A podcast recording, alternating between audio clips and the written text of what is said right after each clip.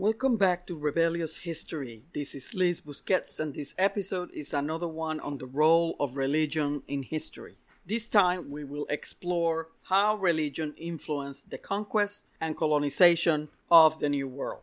In a prior episode, we had discussed the Catholic monarchs and how they were able to defeat and conquer the last Muslim kingdom in the Iberian Peninsula, the Kingdom of Granada, and how they had expelled the Jews and forced the conversion of Jews and Muslims that chose to stay on the peninsula.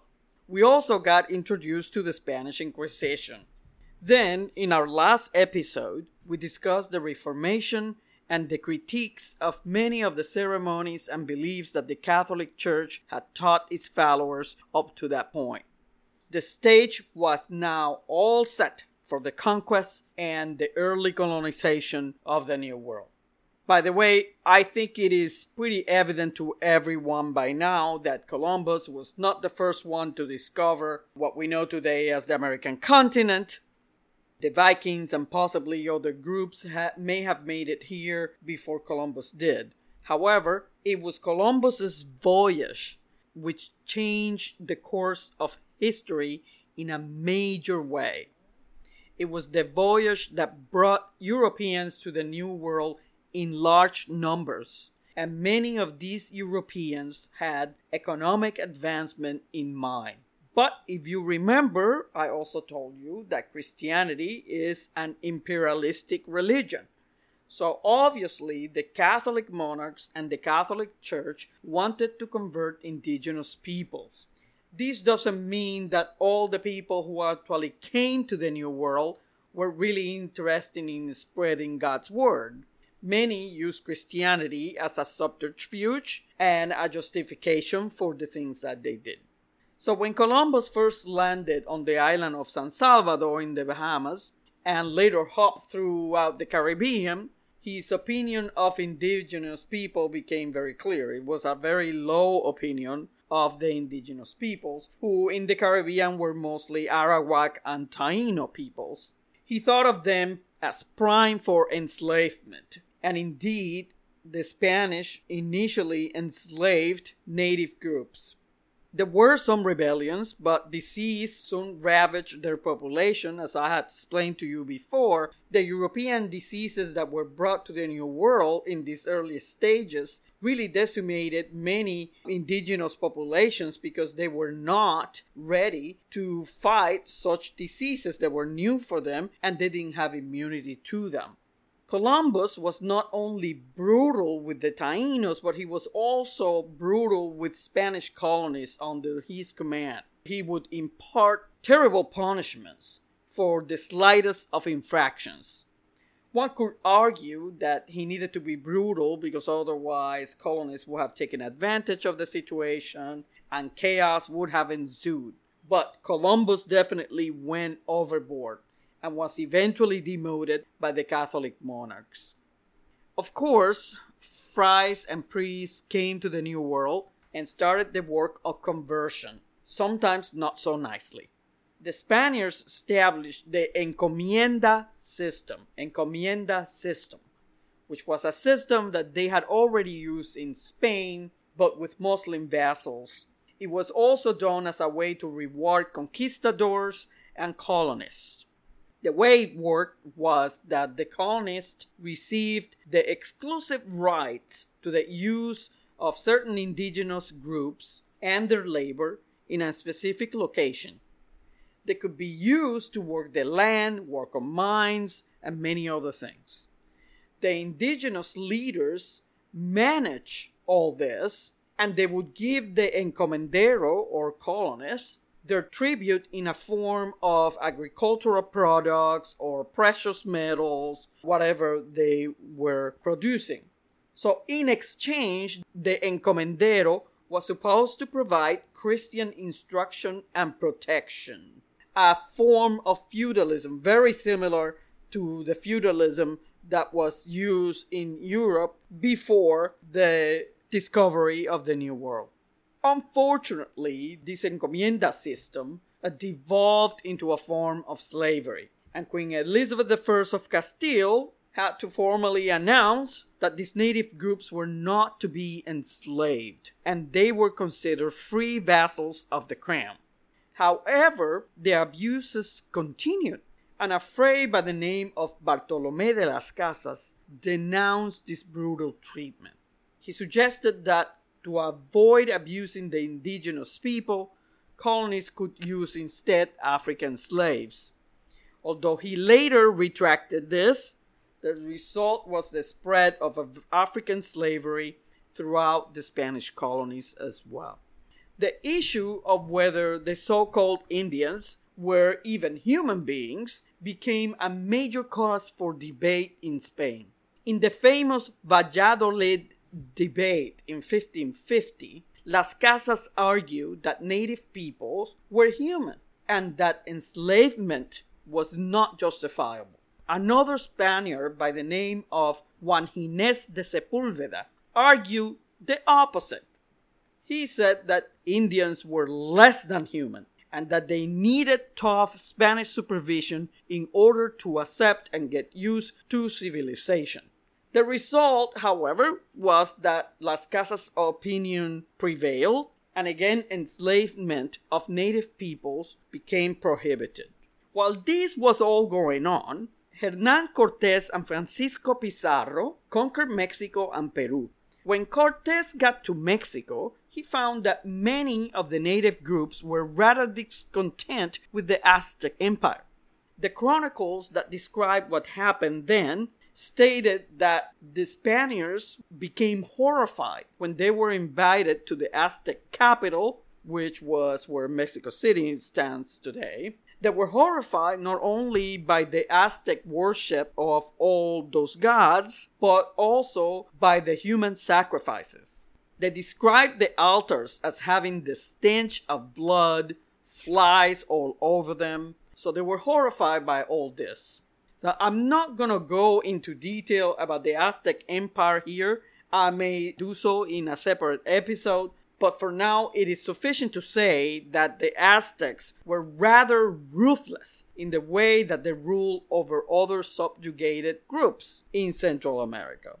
And they had what they call also the flower wars, which were kind of like fixed wars or conflicts in which they would get these captives that they could then sacrifice to their gods.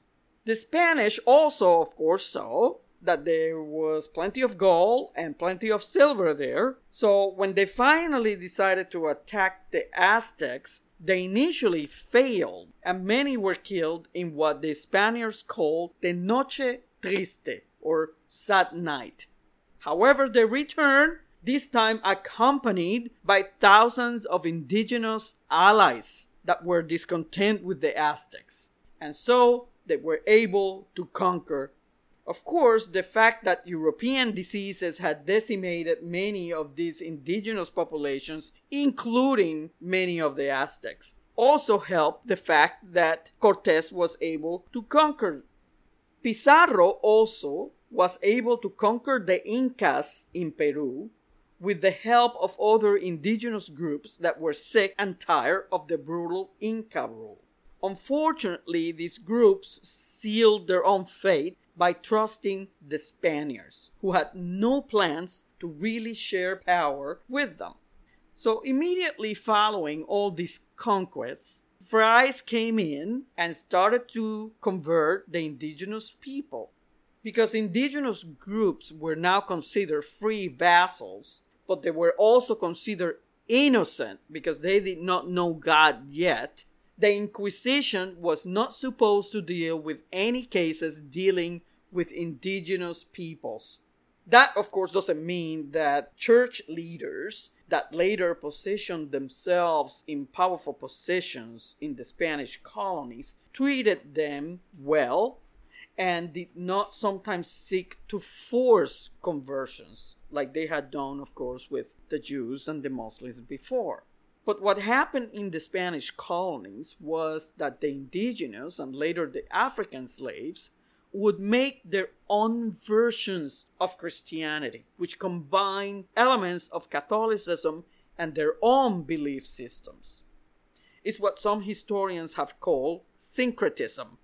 Some church leaders at the time accepted this and actually used some of the local customs to teach Christian tenets and stories. Some of the processions that you see today in Latin America that have to do with saints or Catholic ceremonies have some elements that were taken from some of these native belief systems. Others of these leaders, though, came down hard on the indigenous for keeping some of these beliefs. And sometimes they did so to the point of executing some of them. So sometimes, depending on the region and who was actually the leader at the time, who were extremely brutal with indigenous peoples who didn't convert outright and continue to do some worshiping of their gods or practicing some of their customs, while others were a little bit more lenient. So that's enough of Spanish Catholicism for now. The French, also Catholic, came to the New World and established themselves in places like Haiti and what is now Louisiana and Canada. From Canada, many French explorers moved south to the Great Lakes region and down the Mississippi. The French in North America took a different approach from the Spanish and from the Protestant British as well. They did not force a lot of permanent settlements and instead dedicated themselves to trading with many of the indigenous groups that they found in those territories. This is why later on many of these groups would side with the French against the British and the American colonists. The French also worked to convert some of the indigenous people, and one of the major groups that came to do so was the Order of the Jesuits. The Jesuits also had a different approach to conversion based mostly on building small villages for the new converts and in a lot of Christian education. Sometimes, however, they could also be brutal in the way they punished the new converts, and sometimes the indigenous groups retaliated. All in all, the French had better relationships with indigenous people than their Spanish Catholic counterparts and the Protestants that came to North America. What did the Protestants do? When the English realized that Spain now had all these territories, they wanted to also get a piece of the pie. They thought that they could also get gold and silver and also many agricultural products that they could sell in Europe and make a lot of money from. The first group that came to America did so as part of the Virginia Company, which got a charter from the crown to come and colonize. This first group, although made up mostly of Protestants, their main focus was to advance economically, to make money, to compete with the Spanish. It was not conversion. This forwarded what historians call the Spanish Black Legend. So this was done with a lot of British bias propaganda that exaggerated and even invented tales about the things the Spaniards were doing in Spanish America and painted them as barbaric Catholics who were just sadistic and greedy. Mind you, the Spaniards were really not that great. They did indeed commit many abuses, but they were not much different, really, from what the other groups would do here in America. So, anyway, this black legend helped advance the English to push to come to the New World, and the charters that the Crown granted for that purpose included clauses about converting the indigenous people because of course the catholic church is the antichrist and they needed to be able to spread protestantism their version of christianity however the british colonies that came to virginia weren't necessarily focused on conversion as i said most of them were Anglicans or followers of the Church of England. They wanted to colonize and hopefully make money. I'm sure that you all know what a disaster Jamestown was initially. They almost starved, because they came with very different notions, unrealistic notions about what life would be like here. For one thing, they did not find any precious metals, and they were also initially unsuccessful to deal with the climate and establish successful agriculture. Eventually, they discovered a, a native plant that became so important and very valuable. That was tobacco. Tobacco, however, is extremely work intensive and they needed a lot of laborers. At first, they relied on indentured servants who were mostly white Europeans from England, uh, Scotland, and Ireland, and they would sign a seven year contract to do labor in the colonies. In exchange, the person they worked for would take care of them. And when the seven year contract was over, they would become free and they were supposed to get some land. Indentured servants were, for the most part, however, treated very badly, almost as bad as slaves. Many died here not only because of the all the work that they had to do, but also when there were famines and also of diseases. Those who survived did not get the land that they were promised, and this will be something that will cause a lot of problems later. So, what do the plantation owners do when they see all these problems that they were having with indentured servants? They started relying more and more on African slavery. In the meantime, conversion was supposed to happen for indigenous people, but there was not a big concerted effort to do so. The encroachment on the lands used by native groups was plenty of reason for the conflicts that eventually occurred between colonists and native peoples in this area of Virginia. If you remember also, the Anglican Church or Church of England did not make a lot of changes from those ceremonies and some of those things that the Catholic Church had had because Henry VIII really liked the Catholic Church. He just wanted to be able to divorce. So there were not a lot of extreme changes and reforms in the Anglican Church. Some groups, like the Puritans, thought that the Church of England was as decadent as the Catholic Church.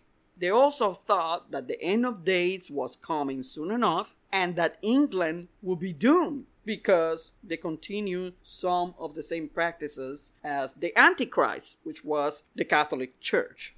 They wanted freedom to worship in the way that they thought was closer to what the Bible says, and we know that in some in some instances, during, some periods of time, the Puritans were persecuted for their beliefs. So they also wanted to get the heck out of England because not only because they wanted freedom of religion, but because, as I said, they thought that England was doomed. Consequently, they requested a charter for the New World, and they got it in 1629. The first one, the first group came, of course, as you know, in the Mayflower, and I'm sure that you also remember that about the Mayflower Compact, which basically gave a start to a representative government here in the New England colonies. Males could vote for their leaders. Uh, later on, some Puritan leaders, like Winthrop, for example, interpreted that as saying that once they voted for their leaders, then they must obey that leader without question because it was obviously a mandate from God that he would be the leader, therefore, he had complete authority. Having a representative government, however, did not mean freedoms, and the Puritans were particularly intolerant of others. They did publicly punish members who broke the rules and sometimes even exiled people they thought were troublemakers. If you want to look up one of them, for example, that would be Anne Hutchinson, who got exiled out of the colony. I'm sure that irony won't escape the listeners when I tell you that they were extremely intolerant of other religions. They were intolerant not only of Catholics but also of Baptists, Anglicans, and Quakers. In fact, they even executed some Quakers who came into their territory trying to spread their faith. It was also the Puritans, as you know, who executed and persecuted the so called witches in New England. So, what about converting the indigenous peoples? Well, one must understand one of the main tenets of Puritanism to realize why conversion was not a priority for them. They were Calvinists, meaning that they follow some of the beliefs that John Calvin had forwarded. One of the most important of those tenets was that of predestination. This is a belief that some Protestant denominations still follow. So, predestination is the idea that God, from the beginning of time, has already chosen who will be saved. Following this notion, early Puritans in New England believed that people with learning and mental disabilities, babies who died before they could understand the Bible, and indigenous people were all going to hell. Eventually, they would change those thoughts about babies, especially, but initially they did not believe that any of these people could be saved. They viewed indigenous peoples as savages, incapable of understanding the Bible and Christianity. Babies who died early were obviously not saved because God had allowed their death before they were even able to read the Bible people with mental deficiencies who were incapable of understanding the Bible were obviously not saved either. And of course, like I said, this thing about mental deficiencies and the babies was changed later. But this was how they initially interpreted it. Anyway, because of predestination, conversion of indigenous people was not central to their mission. And the major conflicts that will arise between Puritans and indigenous peoples would be because of the encroachment on the land. So many massacres and armed conflicts occurred in New England because of this, rather than because they were trying to convert the indigenous people. In another colony, Pennsylvania, which William Penn founded, the major religion for quite some time was that of the Quakers. So the Quakers were pacifists and would not participate in wars. They believed in spreading the word. They wore plain clothes. They were also completely opposed to slavery. They were avid abolitionists.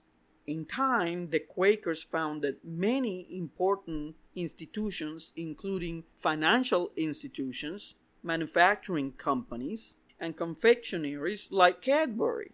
The Puritans in the North and some of the other Protestant denominations in some of the other colonies were very keen in education, like I explained earlier in, in the last episode. For example, they founded William and Mary and they founded Harvard. So, what we have towards the end of the 1600s are three distinct regions in British North America New England, which was dominated by the Puritans.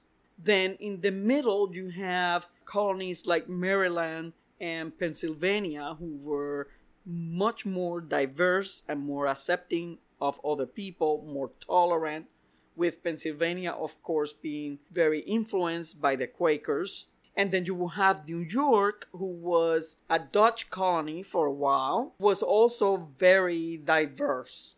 Then the Chesapeake region in Virginia, which was populated by Anglicans, but with a focus on economic development and agriculture rather than a great effort to convert the indigenous people. So, what you see, of course, is a big difference then in terms of religion focus between the Spanish and the French and the Protestant denominations that came to the North American colonies. So we'll stop here for now. On the next episode, I'll discuss the first and second great awakenings in North America. These are two major religious movements that happened in the 1700s and 1800s, respectively, and we'll discuss those. Remember to go to the Rebellious History page and give us a like. Also, don't hesitate to email me at rebellioushistory at gmail.com if you would like a specific topic or theme discussed. Thanks for tuning in and stay safe.